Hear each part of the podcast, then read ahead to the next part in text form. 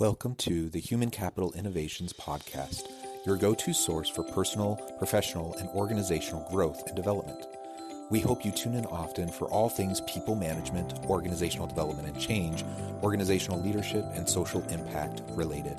Maximize your personal and organizational potential with Human Capital Innovations Podcast.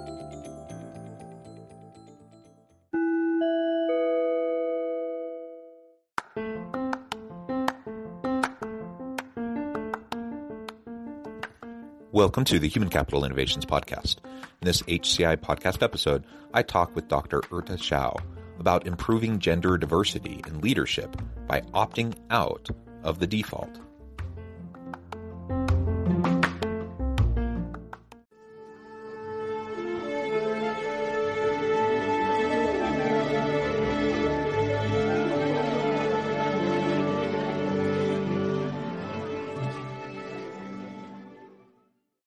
Dr. Erte Xiao, welcome to the Human Capital Innovations Podcast.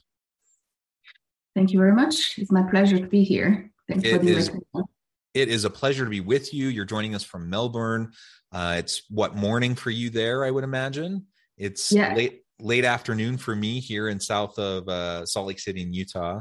Uh, so I appreciate you with the time difference, uh, uh, your flexibility and willingness to meet. It's a wonderful opportunity to to have a nice conversation with you today. We're going to be exploring a recent study uh, that you and your team put out, and on the topic of improving gender diversity in leadership. And I like how it's framed in terms of opting out of the default. And I'll let you explain a little bit more about uh, what you mean by that here in just a moment. As we get started, I wanted to share your bio with everyone. Professor Xiao obtained her PhD from George Mason University in 2006. She currently works as a professor at the Department of Economics at uh, Monash University, Australia. Her research interests pertain to the application of experimental methods to understand how incentives and social norms influence economic behavior. Prior to her association at her current university, she worked as an assistant professor at Carnegie Mellon University. She's also worked as a postdoctoral fellow at the University of Pennsylvania. What a tremendous uh, academic pedigree and background, a tremendous work that you do. Anything else that you want to share about yourself or anyone from your research team uh, before we launch on into the conversation? Yeah, sure. So uh, this research that we're going to talk about is a joint work with my colleague Lata at uh, my department and uh, also uh, Nisvan uh, from uh, University of uh, Melbourne. Excellent. And we are yeah experimental economists.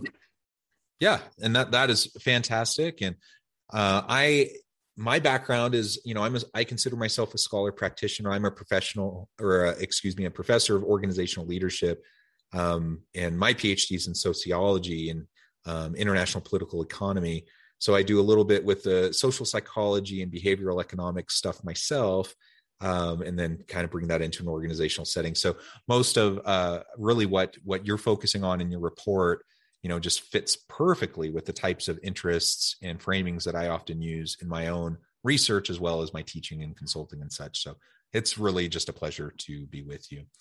All right. So as we dive on in i wanted to uh, give you a chance to just talk a little bit about the motivation behind the study. There are so many things out there you know in in this this uh, world of uh, experimental economics behavioral economics and all, all, of the tangential related fields so many things we can focus on. So why this? Why now?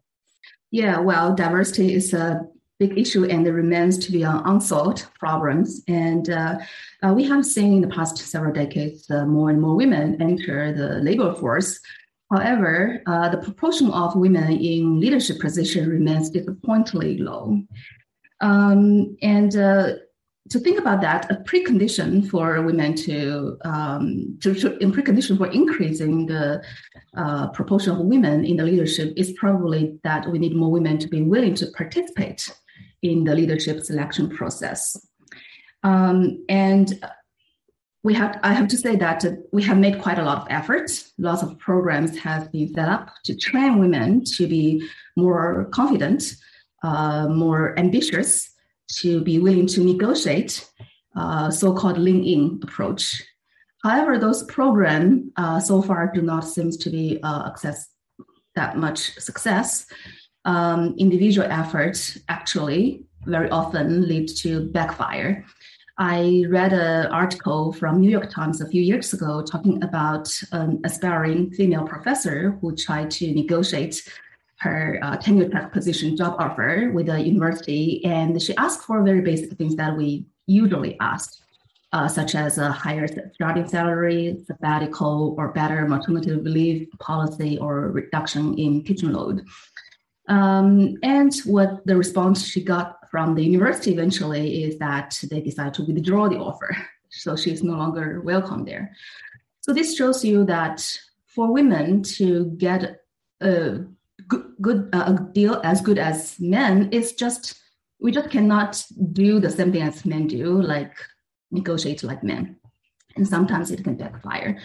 Um, can I just uh, say really, really quick? I, I mean, that's a super interesting example.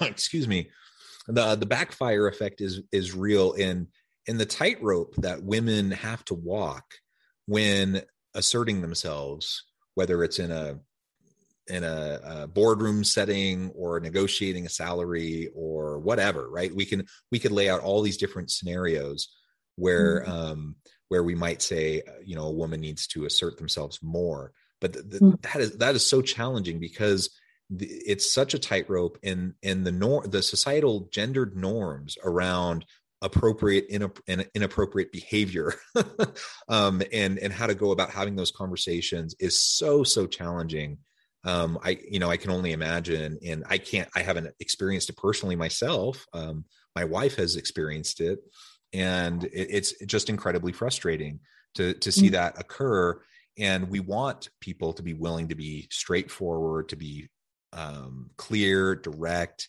uh, and and negotiate for themselves. And yet, at the same time, when that happens, uh, it has these these backfire effects and ultimately hurts the the individual, and then it hurts the organization too because they're they're being dumb and and uh, really weeding out uh, a whole bunch of of really great talent. Exactly, exactly, and that's exactly uh, what our study trying to address. So, like you said, um, it's very hard. It, first of all, it's very hard for women to change those personal traits, to act aggressively, to uh, be able to negotiate with uh, their managers, for example, uh, comfortably. And second of all, even when they tried very hard after all the, those training programs, learn how to do it, they may not get really the outcome that ex- they expected.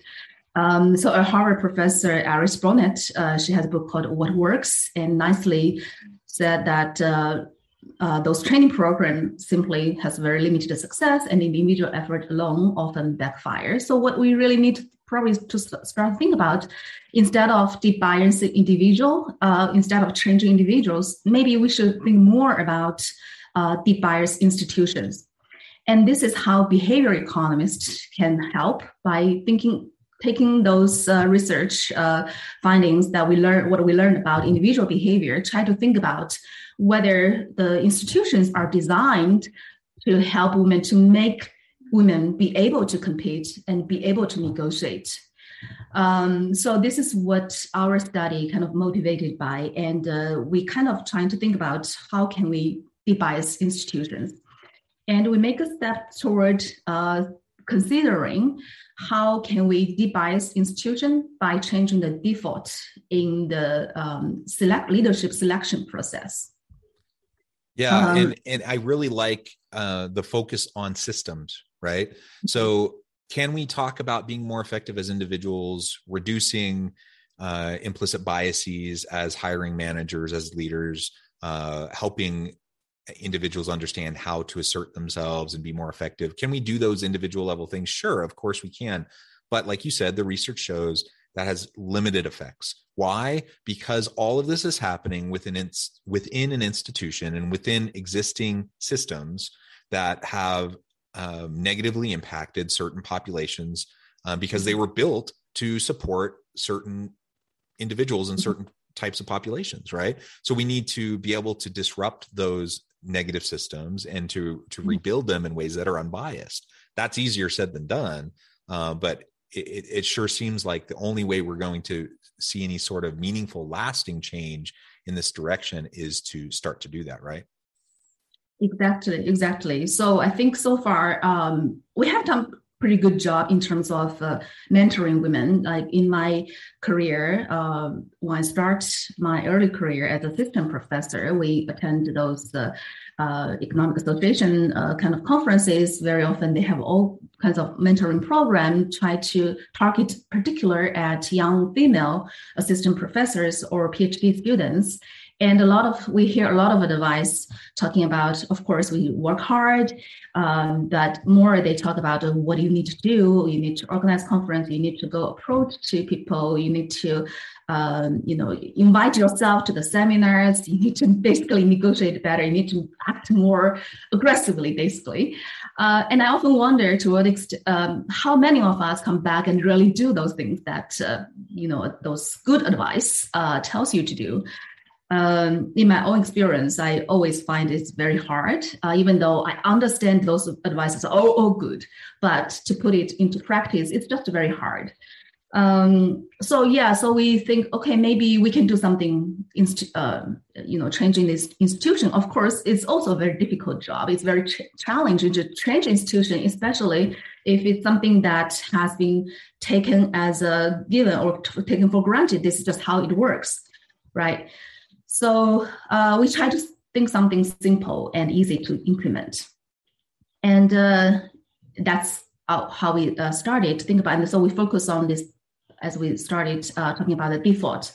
To give you an example of uh, this, um, how default matters. So um, at universities where I uh, worked with, whenever there's an opening, um, a position for leader type of jobs, very often you got a message, an email from the head or from the university, right? They say, oh, hey, here is the, we have this leadership type of positions uh, open. Now, if you are interested in this job, please email HR or you can email your uh, department head, depending on what the job is, to express your interest.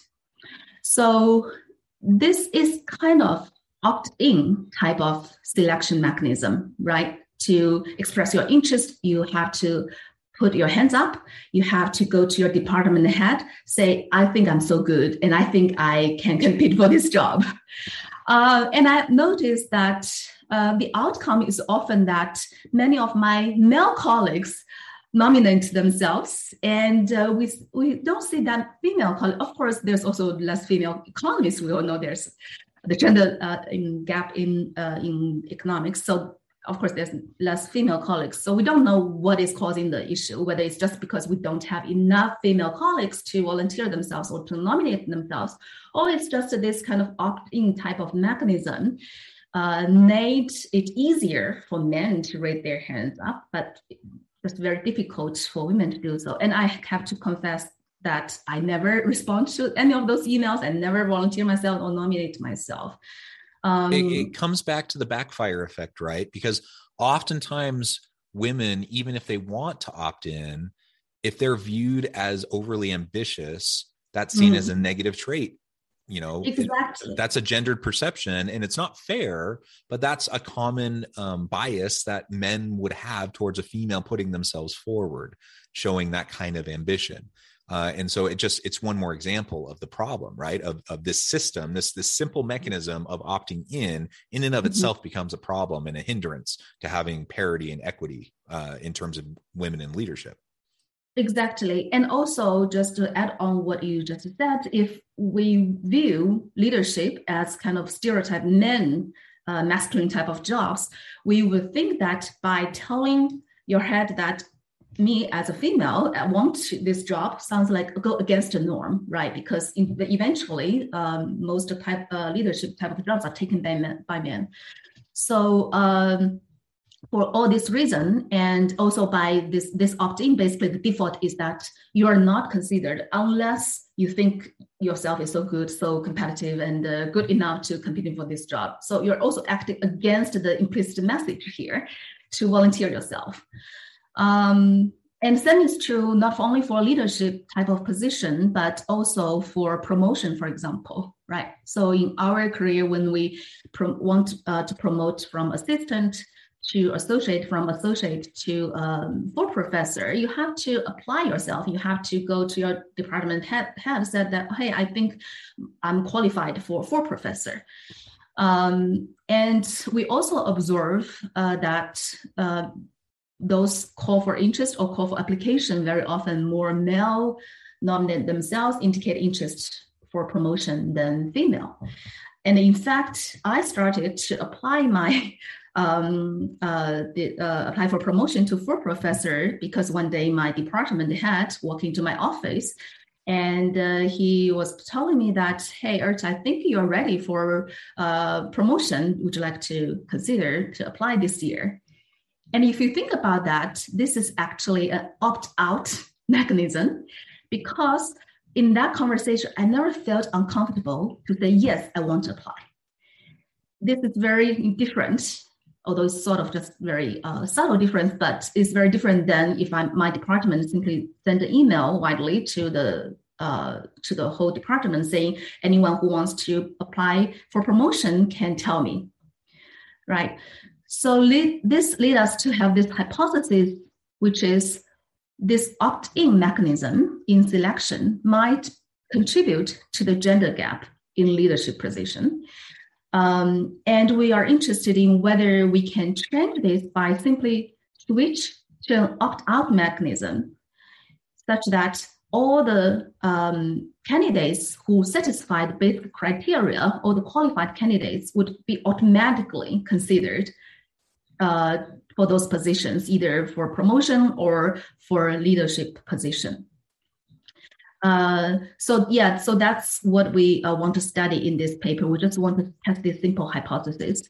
And of course, default effect, we're not the first one who show this default effect, right? Default effect has been shown uh, powerful in changing behavior in so many domains, such as uh, organ donation and promoting more people to save or taking up insurance what we want to do in this paper, and we don't, we're not aware of that many studies showing uh, this gender difference in the default effect, and we want to apply this to the leadership uh, competition process or selection process. We want to see whether by switching from a opt-in mechanism to opt-out mechanism, this default effect would have a greater impact on women's willingness to participate in the competition for leadership position uh, as compared to men.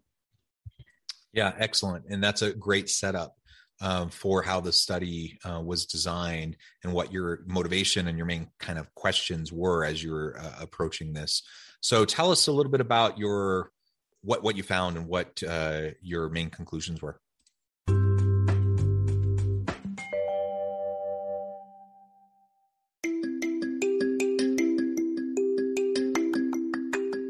I'm excited to announce the publication of my new book from HCI Press, Bluer Than Indigo Leadership The Journey of Becoming a Truly Remarkable Leader.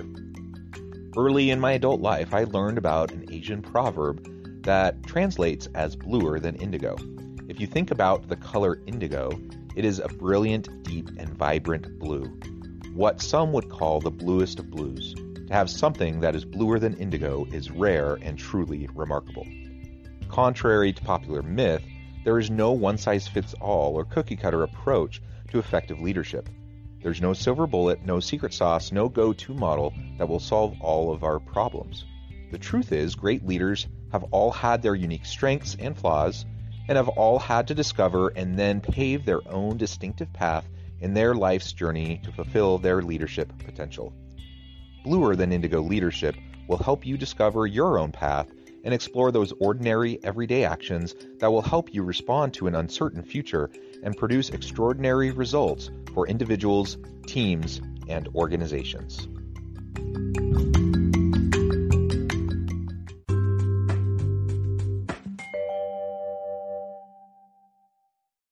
Yeah, so um, as I uh, mentioned that we are all experimental economists, we are trying to uh, draw causality that the opt-in mechanism is one of the reasons to lead to the, the gender gap in leadership.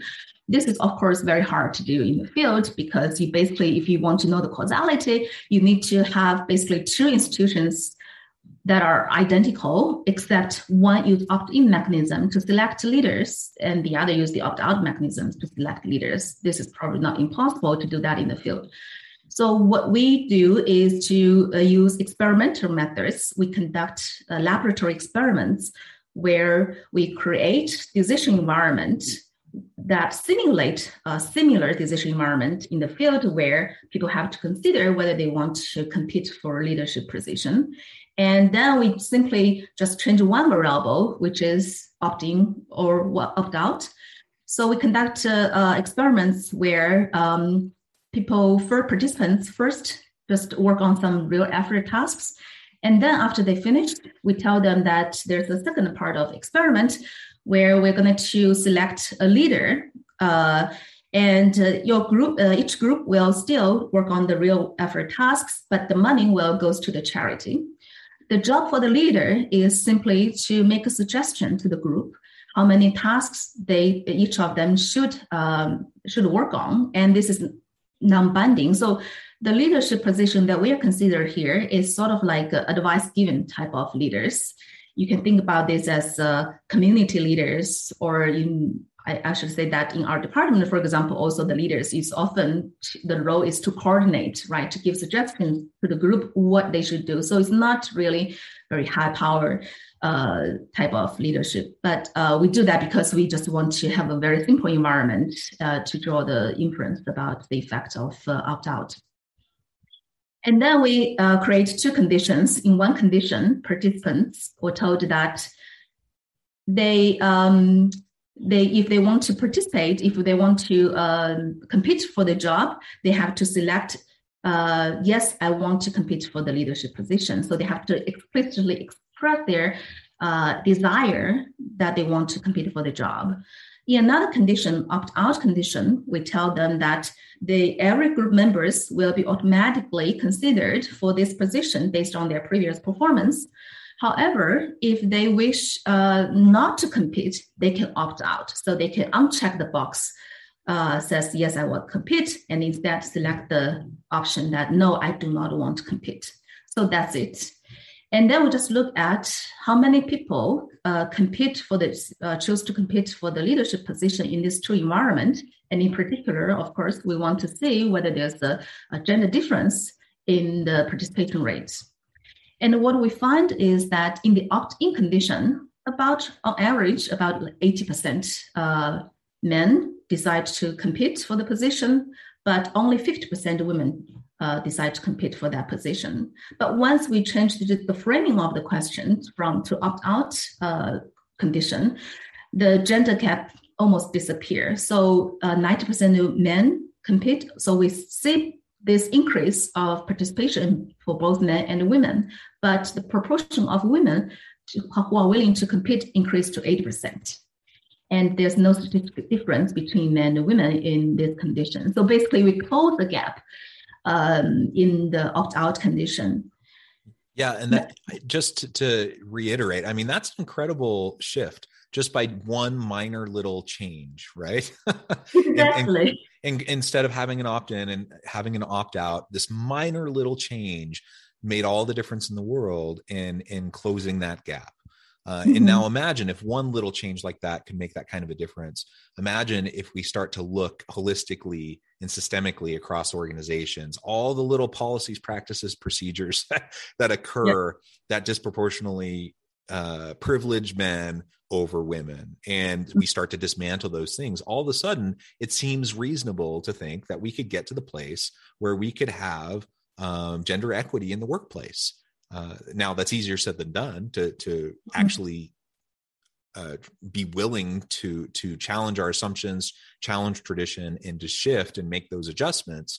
Uh, but I, I, think sometimes this seems like an impossible task, and what you're demonstrating is it's not impossible. We can do this. Exactly, exactly. So uh, yeah, we probably we'll talk about in practice uh, what might be the challenges later. Uh, but let me highlight another thing. Just follow what you just said. One result I found particularly interesting is that we also ask participants to indicate whether they want to compete for the job or not if they know that they're best performer. So that means if they just say yes, I want to compete, they will for sure win the position. And what we observe is that under the opt-in condition, we still there is still gender gap, more significantly higher proportion of uh, uh, men say they will uh, participate or they will compete as compared to women. But when we switch to opt-out condition, again, we do not see any gender difference. In fact, we get 90% of participants, both for men and women, decide to participate. So this tells us those training program, right, by just telling women to act aggressively or train to improve their qualification, will still not work that well under the opt-in mechanism. Um, even if women know that if they're just willing to compete, they will for sure win the competition. Still, there's just something about women. Maybe it's about this not want to show aggressiveness, not want to show this assertiveness, or not want to show ambitious. This all go against the stereotype of women. Just all this barrier created, we can now remove those barriers by just switching from opt out, uh, opt in to opt out. Um, yeah, excellent. And we're getting close to the end of our time uh, today, but I wanted to give you a chance to share a few of the caveats and the challenges that this poses for organizations and what uh, organizations might be able to do practically speaking to to start to implement you know utilize this finding to make some changes yeah, so we actually had some conversation with some organizations about doing this. First of all, I think this mechanism works very well. if the organization wants to promote their uh, internal candidates to the uh, leadership position because you can lay out those criteria cl- uh, clearly and you know your employees very well. So you kind of know who are qualified as long as they're willing to put their hands up, who are qualified for those positions. So all what we need to do to need to do is simply to identify those candidates based on those minimum criteria, and then simply tell uh, you send an email or uh, go to talk to your employee says that uh, we want we would like or invite them to compete, right? So by inviting is also setting up, up a default that you are considered, you're very welcome to compete as long as you wish to. Um, so I think that can be easily done in, in some organizations. Now, some type of leadership position, you might also want to consider external candidates. Those are the situation might be a little bit difficult because you sometimes it's very hard to identify who are the external candidates. But if there is such case where if there's some specific type of leadership position where only very limited number of people on the market are available for you to consider, I think that still uh, can be uh, considered. And I think all what we need here is a simple invitation message to the potential candidates that they think they're qualified. Um, and sometimes I'm, I'm, actually surprised that uh, this has not been considered. Maybe people just have not really think about the default or the implicit message underlying the selection mechanism. Maybe we're all just thinking that, uh, you know, the recruit message is always you send out an advertisement and then you always assume that as long as people are interested, they would just nominate themselves. They would just submit the application. But um, if I, we understand the psychological mechanism underneath that, if we understand, if we consider the norm behind that, it's probably not as straightforward as we would have thought. So I think it's very important for organizations simply just to think about what is the implicit, what is the default message underneath their selection mechanism. And in fact, our uh, universities, Australia, which is the association uh, of Austra- uh, universities in uh, here, they have just recently advertised our opt-out mechanism in their uh, best practice recruitment guidelines as a potential solution to encourage internal candidates to apply for leadership position. And this is not just to reduce the gender gap. We can, I think this in general just increase diversity of the um, Exactly, and not just the gender, but also ethnicity. We want more minority to participate in certain type of job. Maybe we should all think about this uh, difference between opt-in and opt-out uh, mechanism. Awesome. This has just been a real fascinating conversation. I really appreciate you laying out this study and all of the research behind this. I uh, appreciate the insights that you shared and the practicality of all this, and and the reality that this is doable. Like we can make changes that can erase the gender gap and provide equity and parity, not just for gender, but like you said, uh, really for uh, all uh, different populations that everyone we can truly have a diversity equity and inclusion and belonging within our our institution our organization and and drive the value from that. Uh, it has been a pleasure talking with you. Before we close i wanted to give you a chance to share with listeners how they can get connected with you and your team find out more about your work your research and then give us the final word on the topic for today yeah, uh, very nice talking to you, and I'm very glad to share this research with you. And I think there's uh, lots of research still need to be conducted uh, in terms of finding out how this uh, mechanism works. And our team are very interested in, in this uh, gender diversity issues, and we would like to apply uh, those behavior insights into changing the institutions, thinking about how to design the mechanisms. Uh, and I would also want to advertise this experimental research uh, as a methodology is a very good way to think about to really understanding the mechanism underneath that. And uh, it's very nice to think about this collaborating with organizations, something you just cannot easily done in organization. You can have a child in the lab and uh, doing some experiment to find out whether certain mechanism would work or not. Uh, and our research is exactly for that purpose. We try, we can pre-test some mechanism to understand it before you really put into the real world to have really in, mm-hmm. real impact. Uh, so yeah, very nice talking to you, and uh, I hope more uh, listeners would try to start to think about uh, the message uh, that they're sending when they think about how to design the mechanisms. Wonderful, thank you so much. I encourage listeners to reach out, get connected, find out more about the research, find out more about uh, the team and the work that's being done in this space. And as always, I hope everyone can stay healthy and safe. They can find meaning and purpose at work each and every day. And I hope you all have a great week.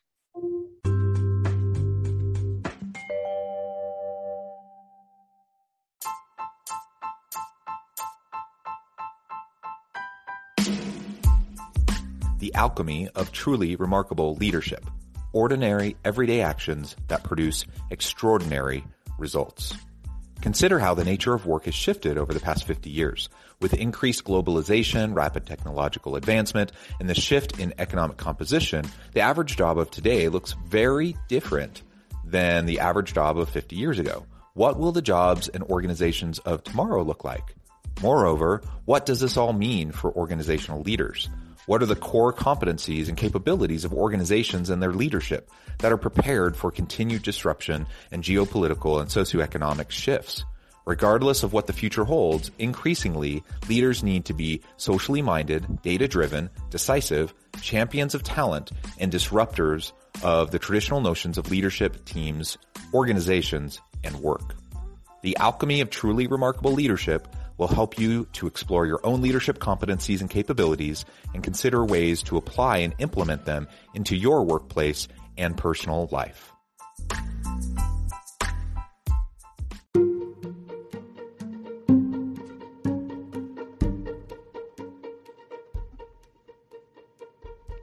Check out Human Capital Innovations magazine, Human Capital Leadership. Human Capital Leadership is a free, interactive e magazine with the mission to help individuals, leaders, and organizations find innovative approaches to maximize their human capital potential. We publish issues quarterly in August, November, February, and May. Take a look at the latest issue and let us know what you think.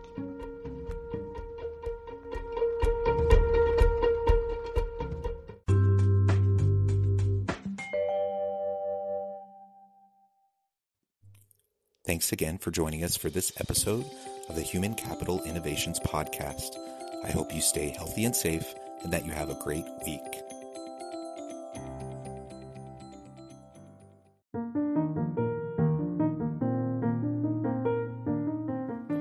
Check out our new weekly LinkedIn newsletter, Alchemizing Human Capital, exploring industry trends via original research and interviews with executives and thought leaders from across the globe. We look forward to having you join us.